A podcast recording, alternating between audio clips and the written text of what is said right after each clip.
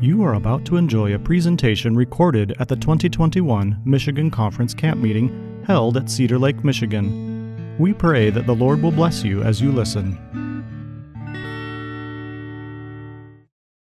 Heavenly Father, we have gathered here at the Michigan Conference Camp Meeting. And Lord, we are just thrilled to be able to be here. And as we spend time in this session, our hope and our prayer is that you would teach us something that it would not merely just be a file that we put in our brain somewhere, but rather, Lord, we would implement these things and apply them practically. We pray this in Jesus' name. Amen. So, as we begin our seminar, I will want to just clarify that word evangelism.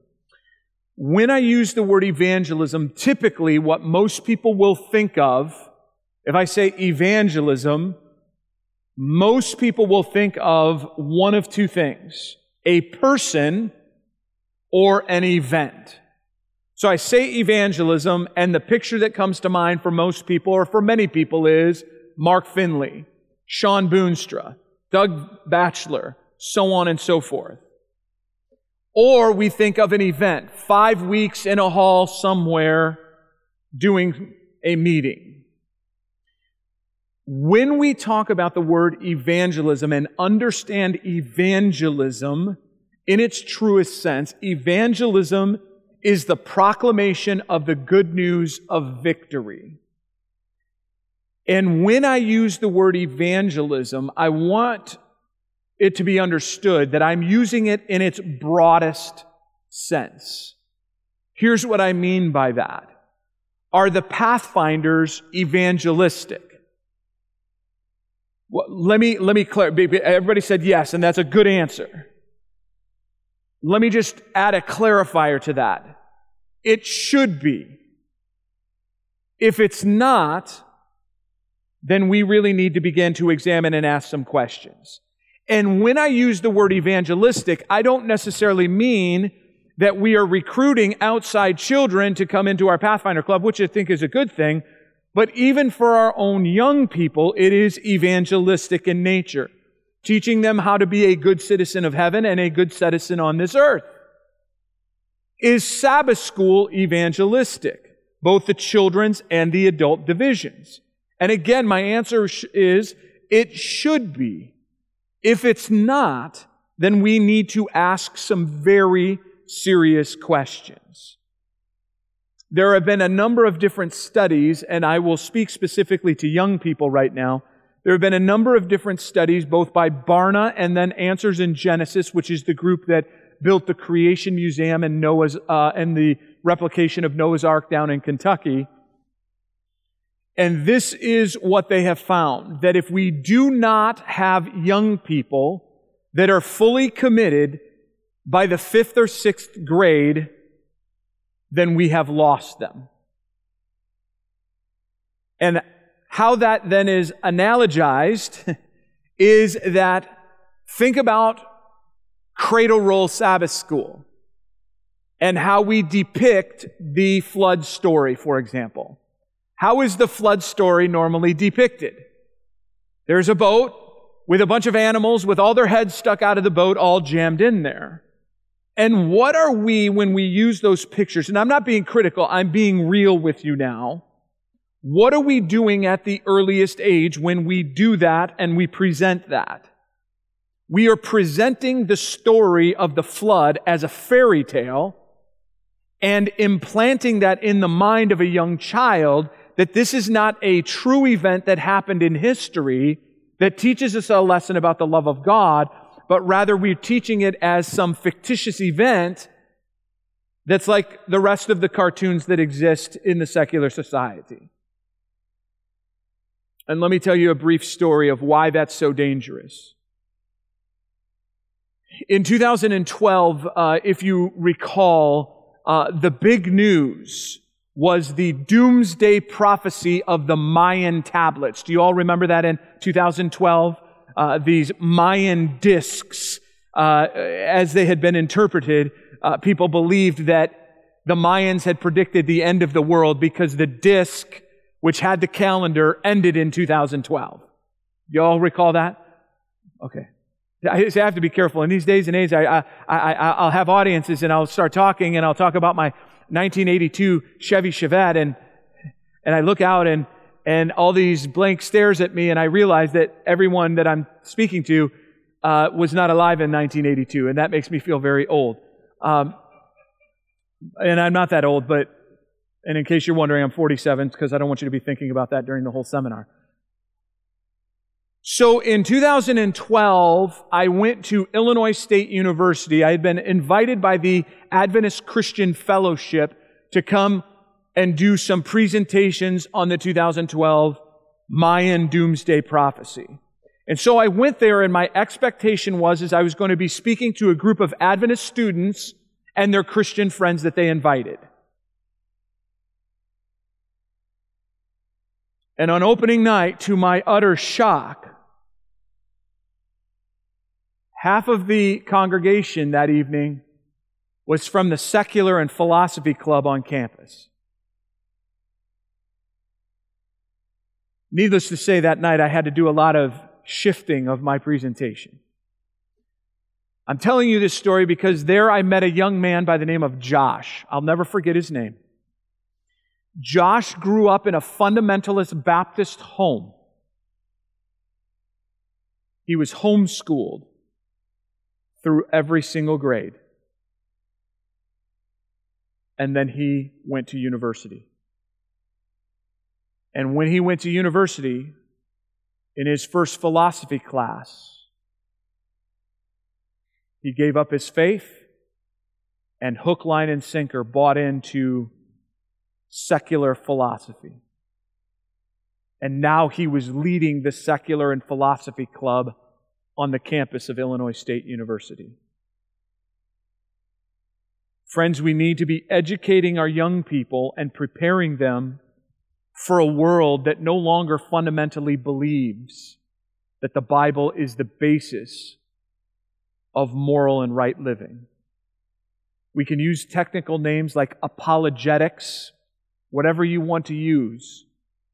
So, Sabbath school has an evangelistic aspect to it to help our young people have a real experience with Jesus and become committed followers of Him. Just to finish that story, because I know some of you are wondering, well, so what happened at Illinois State University? On that opening night, at the end of, our, uh, of my presentation, I stood and these secular and philosophy club members all came and we stood in a circle and they are peppering me with questions. I was praying the whole time because I knew it was likely that all of those young people were vastly smarter than I was. And we were talking and talking and finally, and we stood there for three hours talking, not because I was lecturing. I stood there for three hours because they just kept asking questions. Finally, the last question of the night is, what's What's different about you? And I said, Well, that's an interesting kind of question, but what do you mean by that? They said, We go to Christian events on this campus all the time. And every other group kicks us out and doesn't allow us to stay. Why did you allow us to stay? And I was praying, folks, I was praying, Lord, help me to say something. That means something. And this is what the Lord gave me. I simply said, I said, and I can't remember the young man's name at that, that young man's name. And I said, You know, young man, here's what I would hope. I respect what you think and what you believe. And I would hope in the same way you would respect what I think and believe. And that we could have a discussion that is a discussion that is a courteous and kind discussion. Because at the end of the day, I think all of us have the same goal. We want to know what the truth is. And I let that sit. That night, I knew I was only going to have the opportunity to address these young people one more time. And so I was praying, Lord, what, what do I do? And I knew that it was very likely I would never see these young people ever again. And so I came under conviction. Isaiah, the 46th chapter,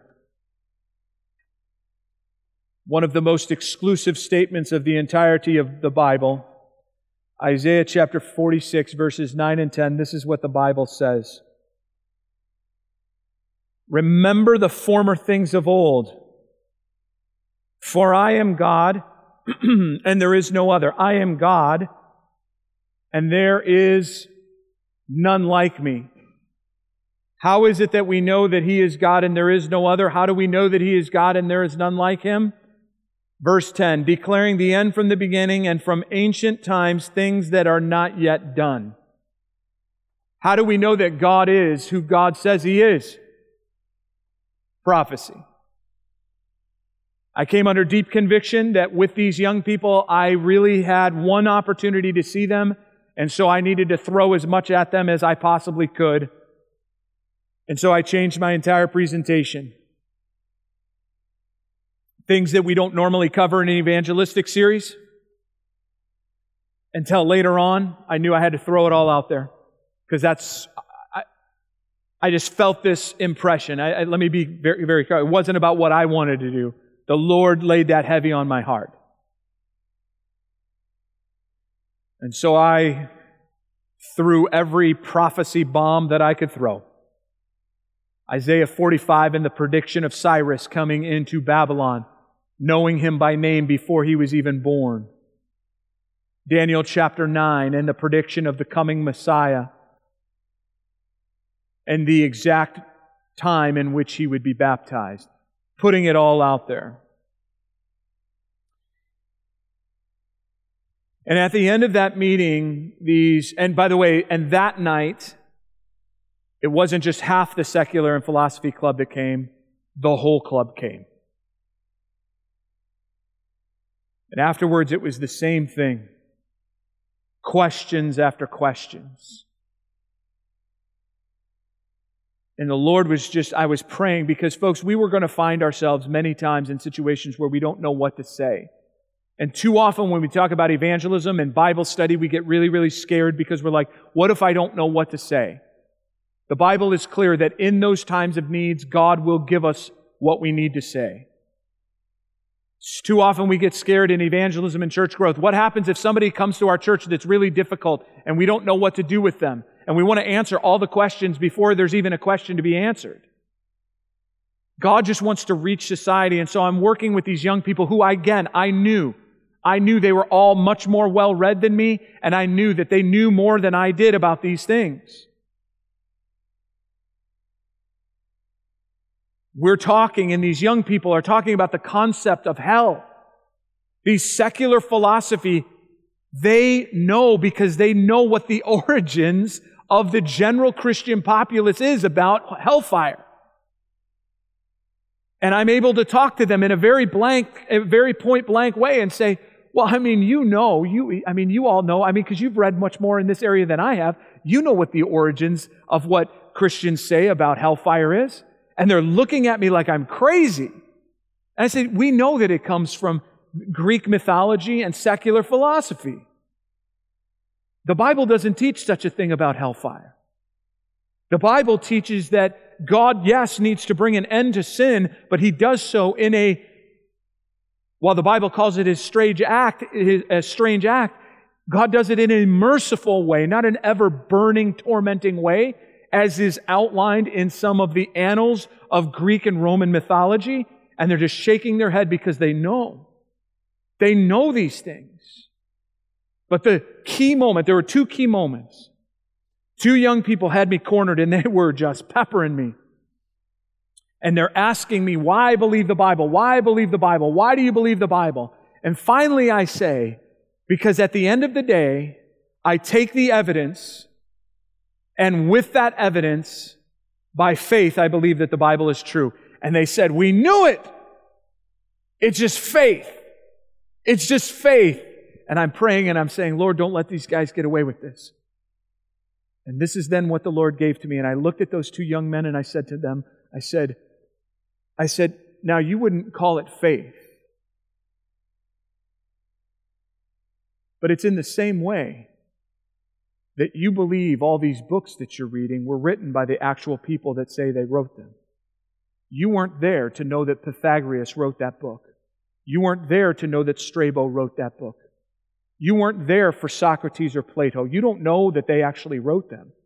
So by faith, you accept that they're the, actually the ones that wrote these materials.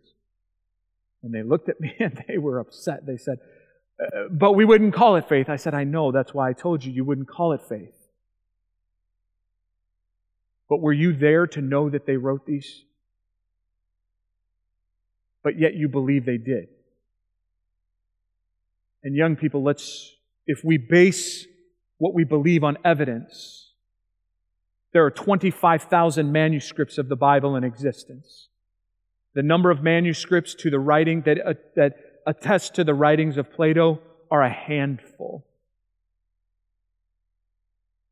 So I guess it comes down to what evidence do you find more substantial? And for me, I find the evidence of the veracity of the Bible to be vastly more substantial. And then the last key moment is as we were closing out, that young man Josh, the fundamentalist Baptist kid, homeschooled through grade, all grades through 12th, now a freshman at Illinois State University, and had given up his belief and had become an agnostic. He said this to me. He picked up a book and he said, Pastor, which was an interesting thing. Even these young secular philosophy made uh, individuals all referred to me as pastor. It was kind of a fascinating thing. And if there are pastors here, by the way, it speaks to the reality that when we go to become a pastor, we never go to pastor a church. We go to pastor a community. It's a drastic transformation of our mind. For those of you that are not pastors and you are members, something we have to remember is pastors are called to pastor a community, not just the church. Josh picked up this book and he said, Pastor, this is what we've been studying over the course of the last several months. I don't remember what the book was. He just showed it to me and I, some philosophy book, and I said, Oh, that's, that's interesting. He said, We're going to not be studying this book anymore for a while, though. I said, Really? What are you going to study? he picked up a Bible. And he says, We're going to study this book because we want to prove you wrong. And all I said was, I said, That's good, Josh. So if you want to remember some young man named Josh, I don't, I don't know where he is. I don't know what's become of him. But here's what I do know the Bible says His word will never return to him void. And I fully expect that we will see some of these secular and philosophy club members on the sea of glass someday. When we talk about the word evangelism, I speak of it in the broadest sense. And if, if we follow the model of Jesus, and we love people with no strings attached. Because too often we talk about evangelism, and we talk about it in the context of a model that is really a model equated with bait and switch. That's not the call of Jesus. The call of Jesus is I help somebody overcome smoking because I genuinely want them to overcome smoking. But I also know that all the techniques that I give them in overcoming smoking, soaking in a warm bath, drinking orange juice instead of their coffee, drinking water instead of their coffee, all of this and that and everything else to help them overcome, at the end of the day, I know that the ultimate victory for that individual who is smoking comes in Jesus Christ. So we have a responsibility at some point to identify Jesus as the source of victory. But Ellen White uses this phrase, disinterested benevolence. We love people because we love people, not because they'll become a tithe paying member of our church. And that's the transformation that we need because if we're in for the long game, what does it matter if somebody, sometimes, and I hear this often, and I'm kind of giving you this big preface to evangelism and church growth because I think it's important. Because here's what I hear all around the world evangelism doesn't work anymore. Well, that's what we're going to talk about. But, folks, I want us to think about what we say when we say those things. We expect someone to dramatically change their life over the course of five weeks. Change the day they worship, change what they eat, change what they wear, change how they think. And at the end of that, if that doesn't happen, we're like, ah, you see, it doesn't work. But when we understand evangelism in its broadest sense, it's not about five weeks. It's about the life cycle of the church. In Calgary, Alberta in 2016, I told you about Calgary, Alberta. Less than 50% of people claim Christianity in Calgary, Alberta. In the first time in my experience in North American evangelism, our opening night was the lowest night of our attendance. We had a thousand people opening night. The second weekend we had 1150. The third weekend we had 1250. The last weekend we had 1600 people show up. We had to shut the doors and lock the doors because we were exceeding the maximum capacity of the facility we were in and we had to send them to the local church where we live streamed it in. And this is not a testament to me as some great evangelist. This is a testament to the power of God working when we understand in its broadest sense evangelism and that it's not just about a five week meeting. It's not just about a four week meeting or a two week meeting or a one week, one week meeting, but rather it is about a life dedicated to God and reaching people with the good news of victory in Jesus Christ. And what happened in that meeting, and this was a citywide meeting, 14 churches in the city of Calgary, 1.2 million people. We spent significant amount of money in that city. And at the end of the series of four weeks, we baptized 47 people, to which we can say amen. However, if you would have taken that 47 and compared it to how much money we spent, people would be like, that's kind of disappointing. But we, from the very beginning, talked about this is God's meeting and this is God's church. And so we're going to let God do what he needs to do. And what happened over the course of the next 12 months? They baptized another 100 people as a direct result of the emphasis we placed in Calgary over the course of that year. So there's 150 people baptized. And now those numbers start making sense. And here's the beauty of that. We went back a year later 98% of the people we baptized, still faithful members. We went back two years later. 98% of the people, still faithful in attending church. Three years later, 98% of them are still there. Because when we allow the Holy Spirit to do the work of the Holy Spirit and we don't try to twist people's arms, it's an amazing thing how God changes people. And I could tell you story after story, but I'll tell you one last story and then we'll get into the presentation. Ricky. Ricky Hayes. I'll never forget the guy as long as I live. He was there opening night of our series of meetings. He had befriended some Adventists and had kind of sporadically attended church. Ricky was a very flamboyant man. And he dressed that way. Ricky was pierced in about every place that you could pierce. And before the meetings, because of the smell that was emanating from Ricky, it was quite clear that he had partaken of some alcohol and smoked. I came to find out later that Ricky was addicted to crack as well. And I saw him that opening night, and you know what I thought? Shame on me. But you know what I thought? He won't be back.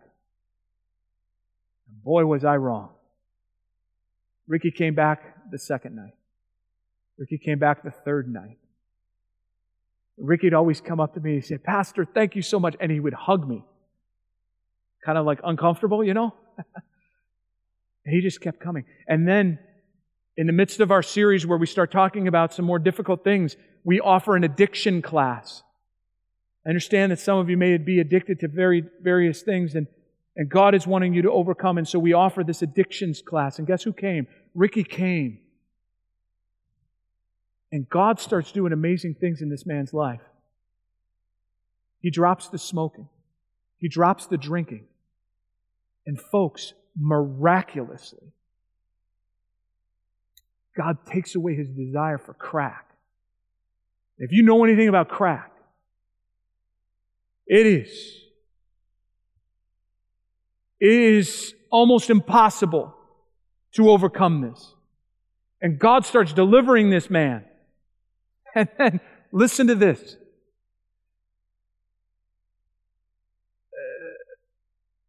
the woman that was the pastor of the church where Ricky was attending on uh, sporadic occasions. Ricky comes up to her. And I told you, Ricky, Ricky has all kinds of piercings and jewelry and all kinds of stuff. Ricky, Ricky says to the pastor, he says, I had a dream last night. Okay? God spoke to me. Really? And this is what God said to me. He said, Ricky, you need to take off all your bling. The bling phrase term for all of his jewelry. And then this is what he asks Do you think that was really God that told me that? Next day, Ricky shows up. All of it gone. All of it gone. You see, when we allow the Holy Spirit to do the work of the Holy Spirit, God changes people dramatically. I had to learn early in my ministry I'm not the Holy Spirit. And even if I thought I was, I'm not good at what He does. Everybody with me? All right. So we've given kind of the, the, the, the, the, the preface of everything here, and let's get right into. We are facing a huge challenge when it talks about church growth and evangelism. This is a general, broad statistic outside of the Adventist church. This is general Christianity. Churches in the United States have entered a new season of ministry. Gone are the days when church attendance was a societal norm for most of our American history, cultural and technological change was gradual, sufficiently paced for churches to only lag behind five to ten years. Now churches are lagging 20 to 30 years behind as the speed of change increases dramatically. To many people, the church seems irrelevant. I am particularly concerned about the declining health of many churches. Now listen to this. This is pre-pandemic, folks. Between 6,000 and 10,000 churches in the United States are dying each year. That means around 100 to 200 churches will close this week. The pace will accelerate unless our congregations make some dramatic changes. I'm going to be teaching a master's class in July where I'm going to be pulling all the post pandemic statistics. If 100 churches or 200 churches per week, and again, this is Christendom wide, this is not just an Adventist statistic. If 100 to 200 churches are closing every week prior to the pandemic, can you imagine what that number is now? The pandemic has simply exacerbated a problem that already existed.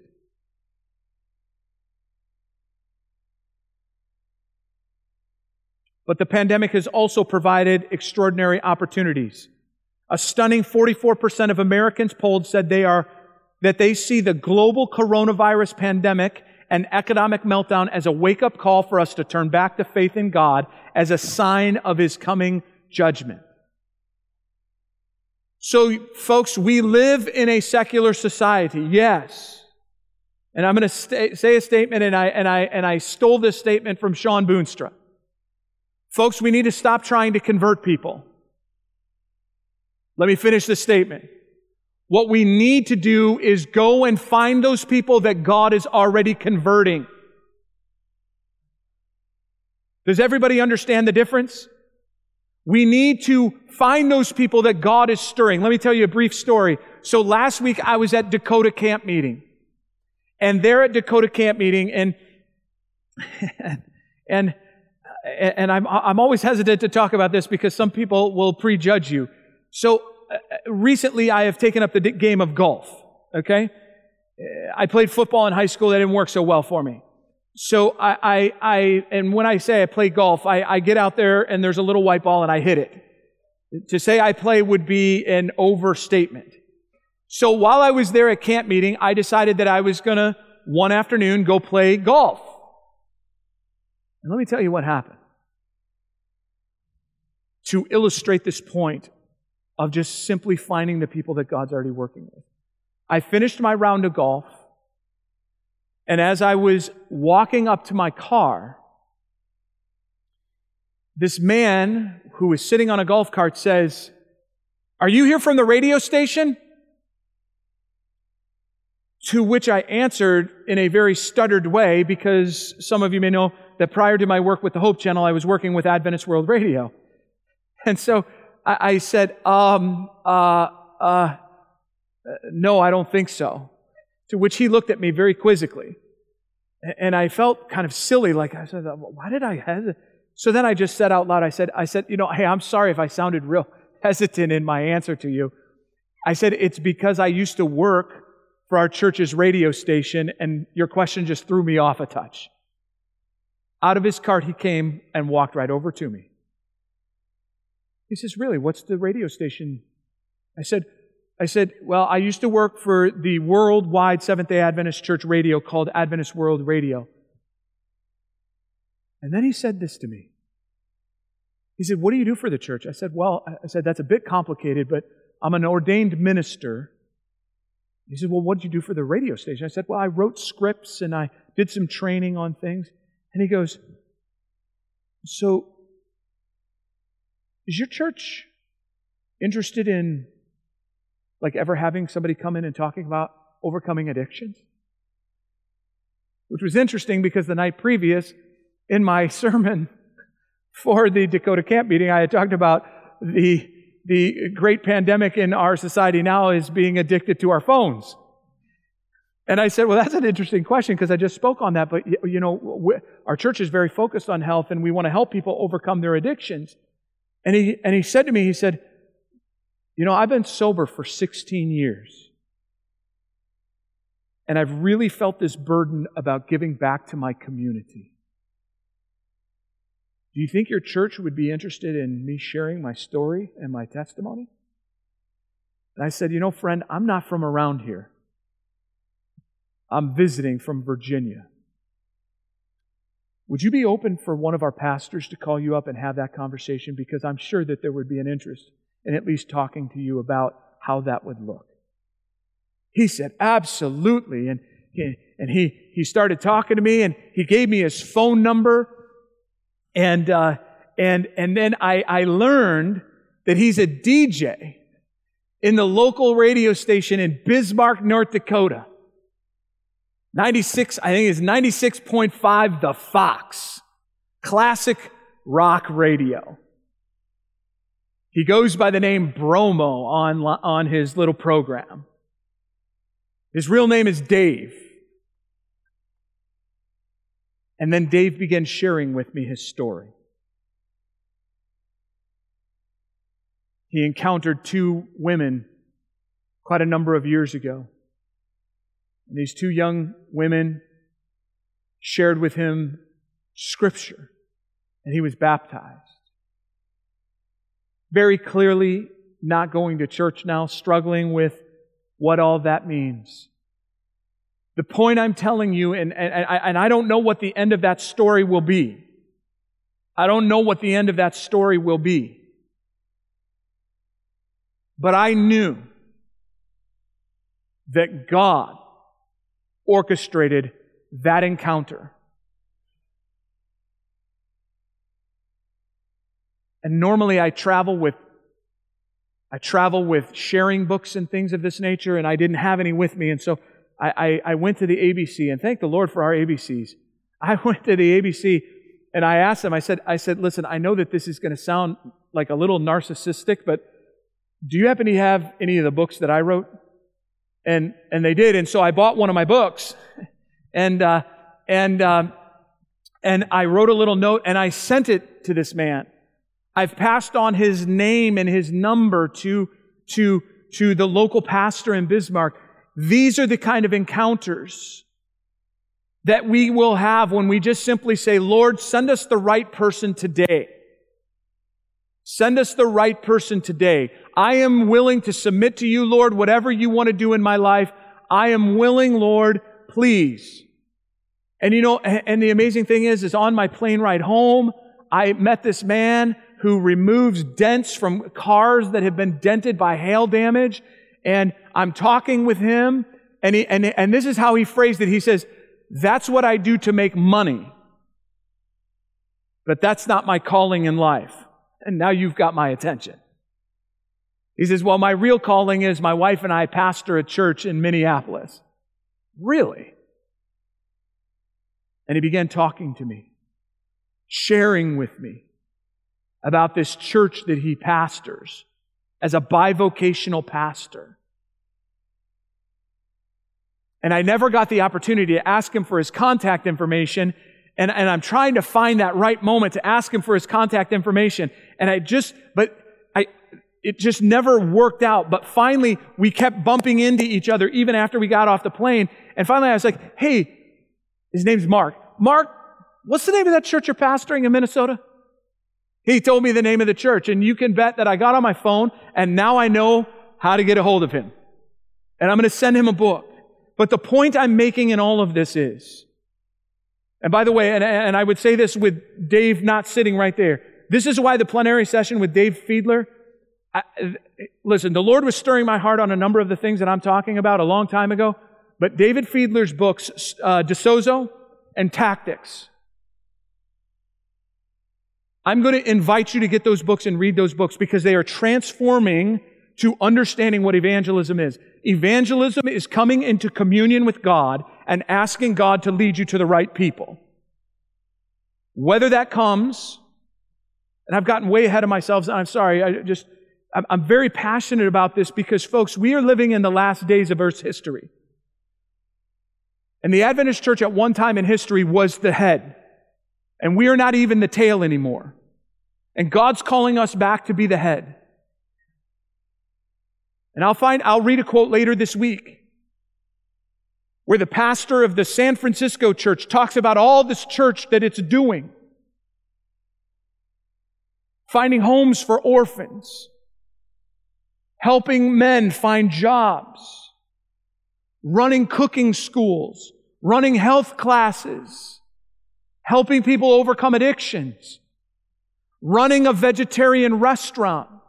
Running a health food store and then at the end, at the end of this passage, and I'll, I'll show it to you later, the phrase is simply, and this is the beginning of the work we've got here. I said, Praise the Lord. Now, the sad thing about that is every one of those institutions don't exist anymore.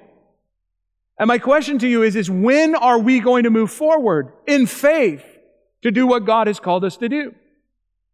I've spent the last, I've spent the last 10 years of my life researching church growth books as I was writing my dissertation. And here's the amazing thing. Not one of those books, not one of the books I've ever read gives an insight greater than the insight we already had when Ellen White wrote the book Ministry of Healing, particularly pages 140 to 145. It's a very simple. When we talk about evangelism, we often make it very complicated. It's very simple. Very, very simple. Get involved in the community, understand the needs of the community, sympathize with those needs, minister to those needs, win people's confidence, and then point them to Jesus. What would happen in Michigan if all of our churches were committed to that? And some of you I know are saying, but you don't understand, Pastor, I'm in a small church. That's okay. Praise the Lord. I had some people from North Dakota telling me, but Pastor, we're, we only have 30 people coming to our church in Lehr, North Dakota. Okay. What's the population of Lehr, North Dakota? 70. I said, what? there's 70 people in your town? And 30 of them come to your church? Think about that now. Think about that. Most have impacted their communities as less than one tenth of 1%. And you've got 45% of your community coming to your church. We should be coming to you to learn how to do evangelism. What would happen if every small church took on the responsibility of addressing the needs of the community? Okay. Sam Rainer wrote a book, uh, or wrote an article here in December of 2020. Sam Rainer is not an Adventist, but he has some interesting insights. Five reasons that 2021 will be harder, but better than 2020. Why will it be harder? Momentum is gone. What did the pandemic do to our churches? Our churches closed, many of them.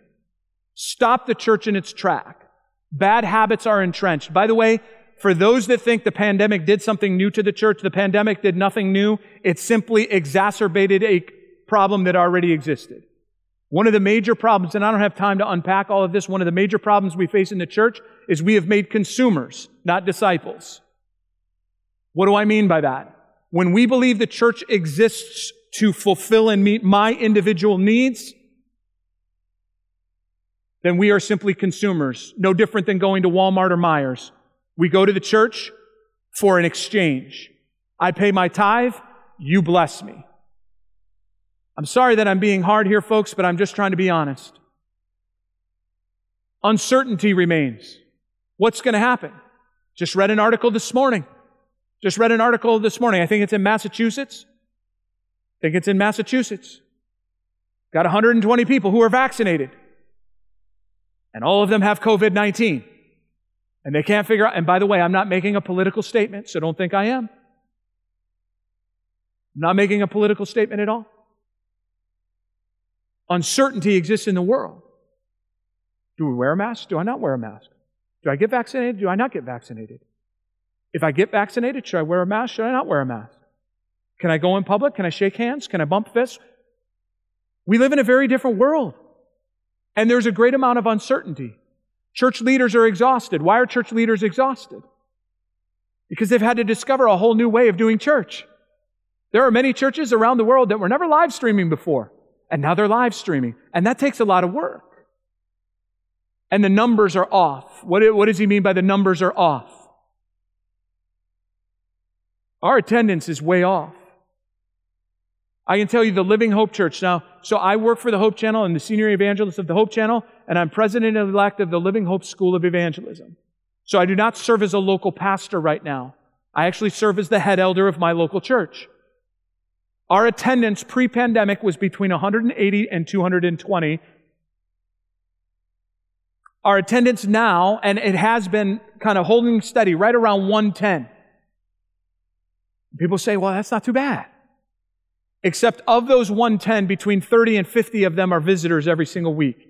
When I mean visitors, I don't necessarily mean non Adventists, I mean people from outside churches that have not yet opened. Our numbers are way, way off. So these are all the reasons why 2021 is going to be harder, because there's all these questions. But why is 2021 going to be better? In a crisis, it brings focus. In a crisis, it brings focus. Number two, change is accelerated. The beauty of the pandemic is the pandemic has forced us to adjust. Number three, tension produces creativity. What does that mean? Well, if we can't do things like we've always done them, we have to get a bit creative on how we're going to accomplish things.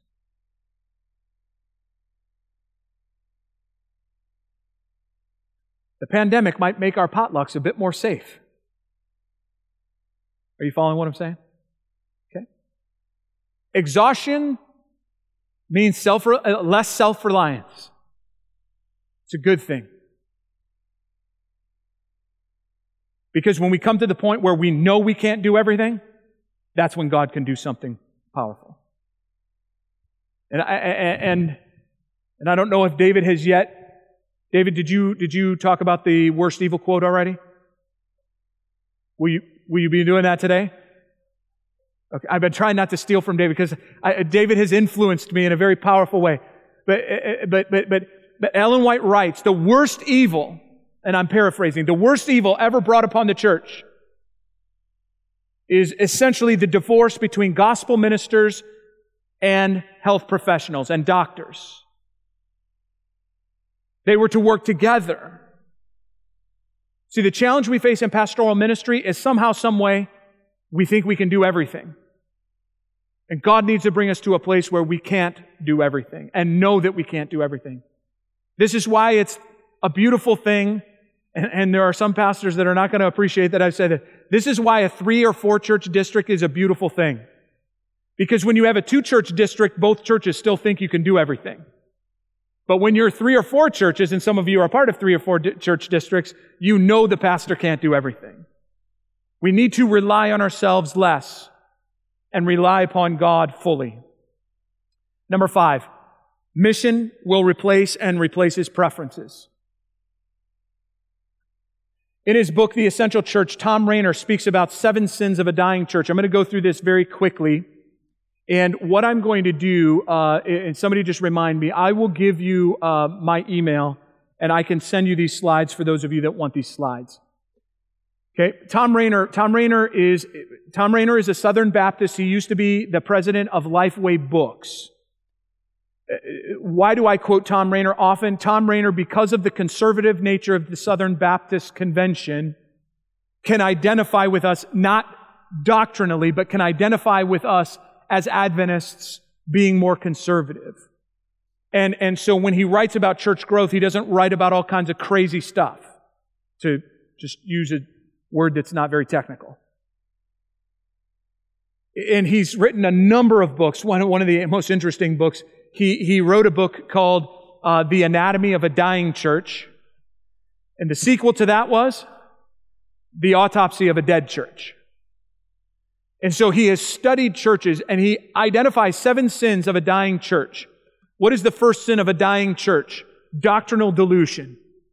When we start de-emphasizing doctrine, we run into some major problems. Uh, David has been living in, how long have you been living in Canada, David? Eight years. So I lived in Canada five years. David's been there eight years. Uh, in Canada, there is a church called the United Church. It's basically the merging of the Methodist Church and the Church of Christ. Over the course of the last 10 years in Canada, the United Church has lost 1 million members. People will say, well, why is that?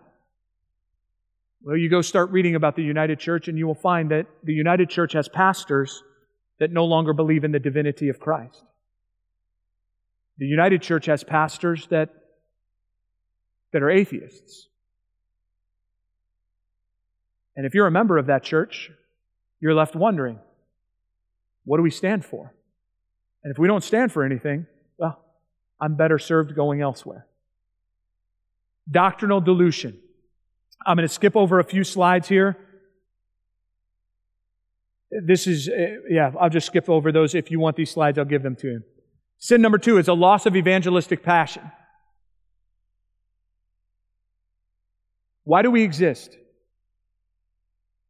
Why does our church exist? I interviewed for to pastor a church a number of years ago in an unidentified part of the world. And I was just in the midst of doing a citywide evangelistic series with Pastor Finley in Chicago.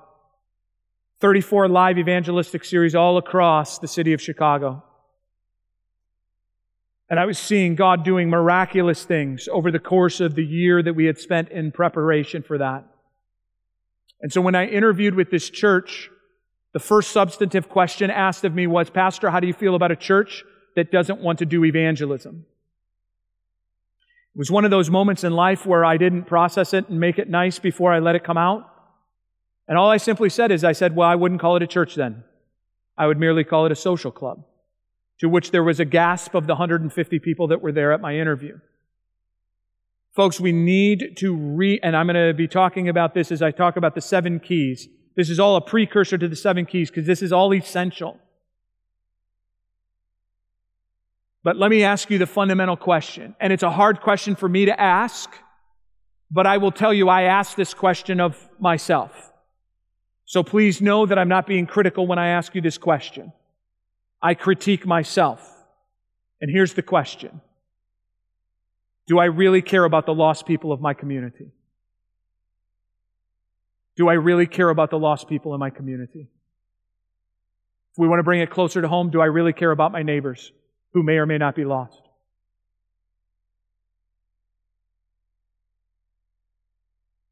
Sin number three is a failure to be relevant. The word relevant has been hijacked to mean a multitude of different things, and let me tell you what I mean by the word relevant. Are we speaking to a society and a culture in which we exist? Let me illustrate this point. In a more urban setting, I can do a vegan cooking class, and I can call it that. Vegan cooking, plant-based eating, I can call it all of that. But if I'm living in the inner city in a lower socioeconomic place, and I'm teaching people how to use nutritional yeast, I'm not relevant. And I'm not trying to stereotype by this, I'm just trying to be real. So how then can I be relevant teaching health in an inner city community that is possibly lower socioeconomically and may not have access to natural foods that we might find that we want to teach about? How, am I, how do I make health relevant? Maybe I teach a class on how to feed your family for $5 a day. And I talk about rice and beans and the focus of whole foods that are accessible in that community. Does that make sense to everybody? How are we relevant? Tim Keller, in his book Center Church, for those of you who don't know Tim Keller, Tim Keller is well known as an apologist, but Tim Keller uh, started a church in Manhattan. Ironically enough, he started it in an Adventist church that he was renting on Sundays. Redeemer Presbyterian, which now has several thousand members. And he asks this question or he makes this statement.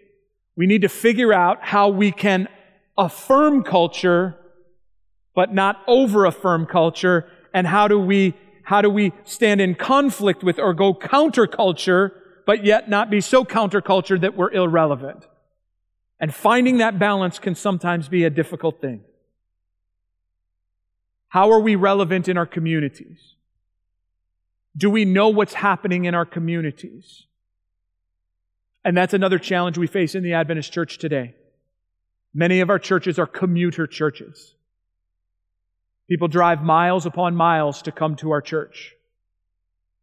And we're not a part of the community. And because we're not a part of the community, it's difficult to care much about that community or know about that community. And by the way, we don't need to do big demographic studies to figure out what's going on in our communities. If you want to figure out what's going on in your community, you just go out for a walk. And that'll tell you more than you need to know when it comes to evangelism and church growth. I'll talk more about that a little bit later in the week. Sin number four, we have few outwardly focused ministries. Many of our ministries are focused inward. Many of our ministries are focused on us. How do we move out into the community? I'm skipping over some of these things.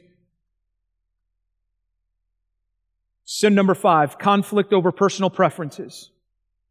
I don't probably need to spend a lot of time on that. We become embroiled in the issue of personal preference. Does the flag go on the right side or the left side? Do we have gray carpet, blue carpet? Do we have pews or do we have seats?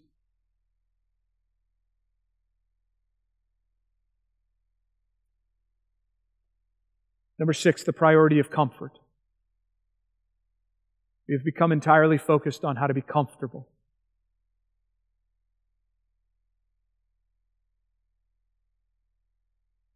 When we read the Gospel Commission in Matthew chapter 28, what does the Gospel Commission say? It's not a trick question. What does it say? Go ye. Go ye therefore, what? And do what? Make disciples Keep going. What else? Baptizing, teaching. There you go. It appears when we read the Gospel Commission that there are four imperative commands go, make disciples, teach, and baptize. And I, I tell you, I always warn you, this is a trick question. Which one of those is the only imperative command? Okay, to the person that said go, 98% of the people that I asked that question to, that's the answer. Go. That's actually the wrong answer.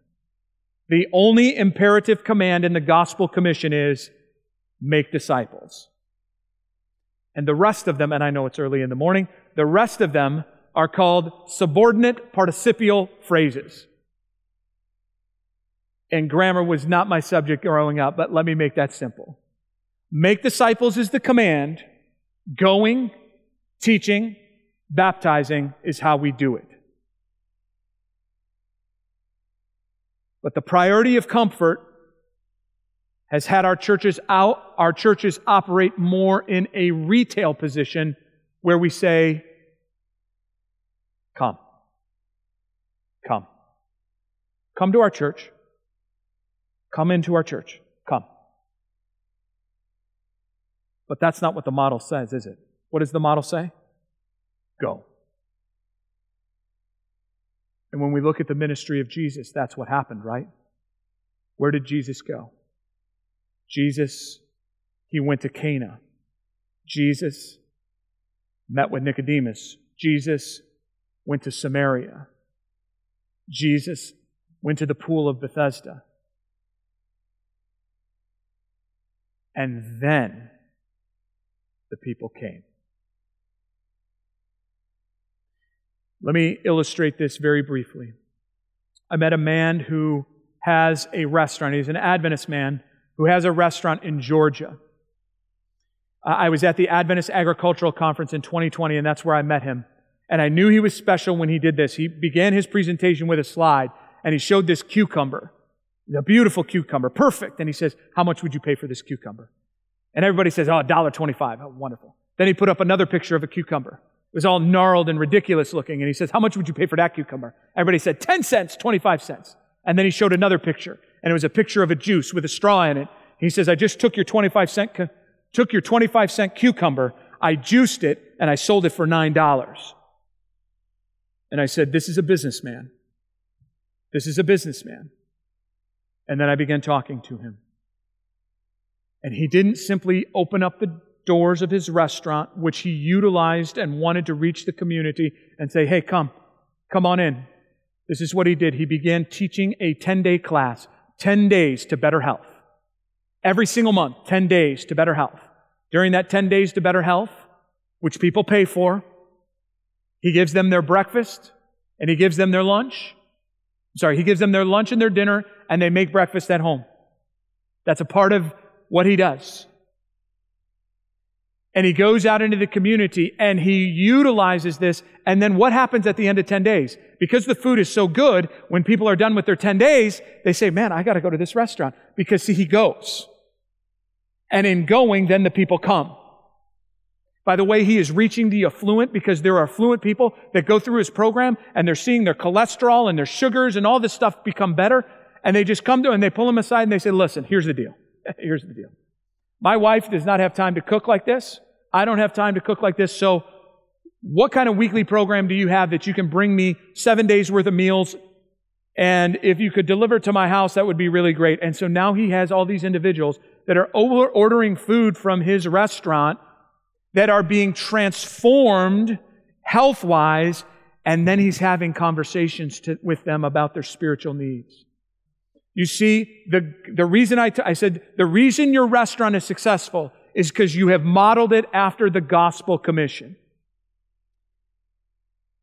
The last sin of a dying church is biblical illiteracy, and this will lead us into our seven keys to evangelism, which I will start plugging away through tomorrow. The Adventist church used to be known as the people of the book. And statistics tell us that less than 50% of Seventh day Adventists read their Bible more than once per week. We have become a biblically illiterate generation in the church. And it has made us weak, and because we are weak, we are unable to grow in tumultuous times. That's all been, so this whole presentation was identifying the problems. Okay? Wednesday through Friday, we'll identify the solutions. What do we do to both experience personal transformation and the transformation of our local church? Because, friends, I believe God has given us a plan. And I believe God is going to use the church in a most powerful way in these end times, most especially as we yield and honor Him. Let's pray together. Heavenly Father, we thank you so much. We thank you so much for the opportunity to be here. And Lord, although this all looked bleak,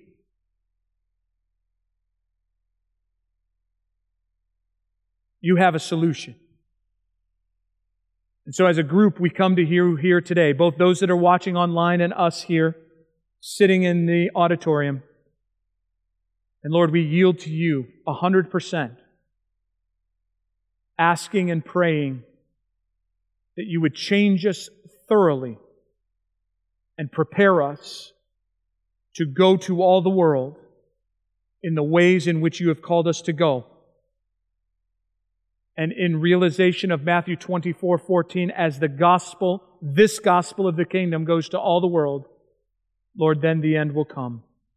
Help us to be a part of that movement in these last days. We pray this in Jesus' name. Amen. To listen to more of these presentations, you may visit the audio archives at misda.org/audio2021 or search for Michigan Conference Camp Meeting wherever you get your podcast.